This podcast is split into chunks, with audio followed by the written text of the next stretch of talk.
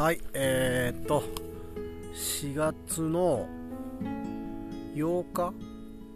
今日水曜日でしょ？えー、5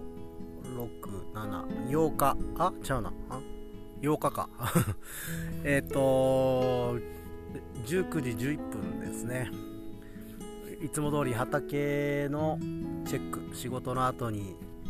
まあ、一応かぼちゃどんな感じかなって、えー、見にで、えー、まあ、帰る前にちょっと収録しようかなと思って撮ってます。今日は風もあんまなくてで湿度もなくてすごい過ごしやすい感じですね。夜ちょっとまた肌寒いぐらいな感じだと思うんですけど。はいえー、そうですね。今日は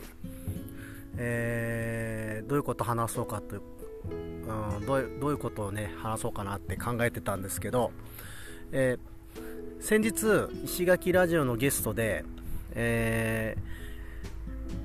ー、宇根和成っていうのまあ僕ら成と呼んでるんですが、えー、という牛飼い牛飼いをやりやりやりつつ、えー、こっぱりという、えー、冷凍加工の事業を立ち上げたというまだ25歳のね若いやつを呼んで、えー、インタビューしたんですよね、まあ、そのことについてちょっと思ってること話そうかなと思います。えっと僕はね石石垣は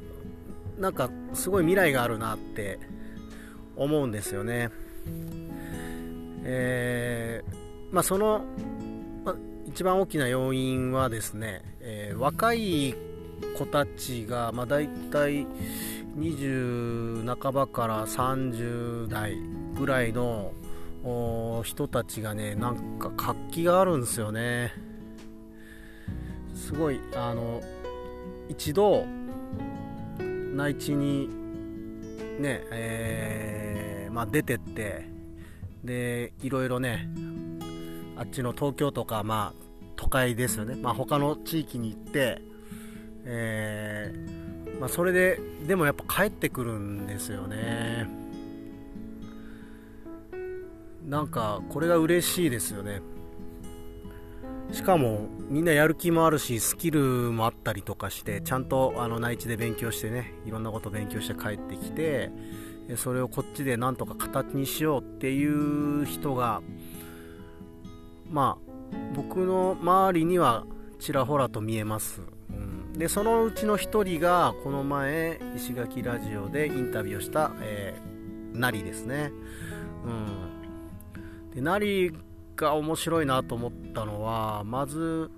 そうですね。えっと高校の時にもう石垣帰ってくる体で、えー、それで大学で勉強してたっていうんですよ。高校出て大学行く時にお父さんになんか相談したらしいんですよね、えー、そしたらなんかあのー、まあ、何やってもいいけどここにお父さんがその 6, 6ヘクタールの農地はあると。ここをお前がどう使ってもあの全然自由だよと、うん、でできたらでも使ってほしいみたいな話だったと思うんですけど、まあ、そういう話をされた時に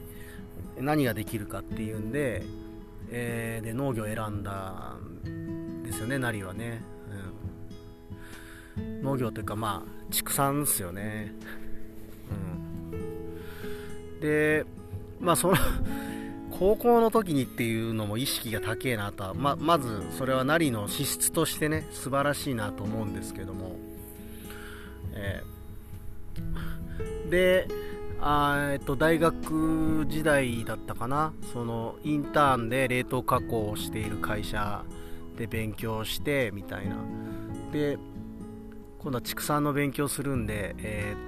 ー、アメリカに留学という形で1年半行く。で帰ってきて、えー、コロナですよね。うん。でコロナが来て島のパインとかがちょっと飛行機減便してね運べなくなったりしたんですけどそういうのを見てその冷凍加工のとこで勤めてたことがこう島に活かせないかっていうんでそれと加工事業を立ち上げたっていう話なんですけどでもねこれなりだけじゃないんですよね。結構石垣は本当にその今20代後半から30代の子でそういうこれからなんかやってやるぞみたいな子が本当多くてで、まあ、僕らは直接ねそこにどうやって絡んでいけるのかわからないですけどとりあえずまあなりは、えー、まあ、農業とがっつり関わりがあることをやろうとしているし、まあ、本人も畜産農家というのもあって、まあ、僕はね普通に絡んでなんかできないかなとかいうのは一緒に考えていきたいしそのなりのこっぱりというね、あのー、事業にももちろん自分の作ったパインとか、まあ、かぼちゃは使えるかどうかわからわからないですけどもそういうものをねやっぱり、えー、提供して、えー、やっていけたらなというのはすごい思ってます。なんかそういう若い力がねどんどん出てきてる島なんですよ。でいろいろまた問題もあるわけですよ島の中に。例えば、まあ、一番大きな問題としては自衛隊の基地の問題があると思うんですけどあれもね結局住民投票で、えー、その自衛隊の基地をそこに作ることを良しとするかどうかみたいなことをやったんですよね。正式な手続きを得て。でそれで1万4000ぐらいだったかな。その市長が当選した票よりも署名集めたんですよ。でそうしたらあの住民投票を条例でできるっていう話で進めてったんだけどまあなんか解釈を変えられて結局それが実施されてないっていう状況があったりとかね。で若い子がそ若い農家さんがあのその住民投票の運動をすごい進めてるんですよ。30代ぐらいの、うん、とかねなんかそういう人がおるんですよね。そのなんだろう納得がいかないからそのちゃんと説明してほしいとかその住民たちはどう思ってるのかとか実際どうこうね、あのー、どこに作ったらいいとかある方がいいのかない方がいいのかとかそういう話をするきっかけをなんか作ろうという感じですごい頑張ってますね。今今現在もあの裁判でそれについてどうかみたいなこともやってるんですけどそういう子たちもいるし、えー、これ石垣ラジオでも少し話してますけど八重山人大学みたいなそのうん、若い人たちそういう人たちで組織したグループがあって、えー、まあ、そういうとこがまた市と絡んで、えー、いろんなことをしたり、ね、あとこれも石垣ラジオちょっと話したんですけど市が、ね、運営している公営塾っていう塾があるんですけどここの塾はね勉強しているわけじゃないんですよね、うん、なんかその生きる力をつけるための塾みたいなその生き方を教えるというか、うん、自分らしくなんか主体的に生きるにはあのどういうことが必要なんだろうみたいなようなことを多分教えている塾で、えー、まあ、ここの講師も今年引退されたのかな？講師だった方とかもめちゃめちゃ熱い人で。で結構すごい人なんですよ。内地で普通にあの会社持っててでも今自分は石垣来ててみたいな感じの人なんですよね。でもう本当そんな 石垣島ってそんな人たちが本当たくさんいて、えー、でおのおのなんか結構やりたいことをやり始めていてもうこれからなんだろうすごい良くなるイメージしかないんですよ僕の中では。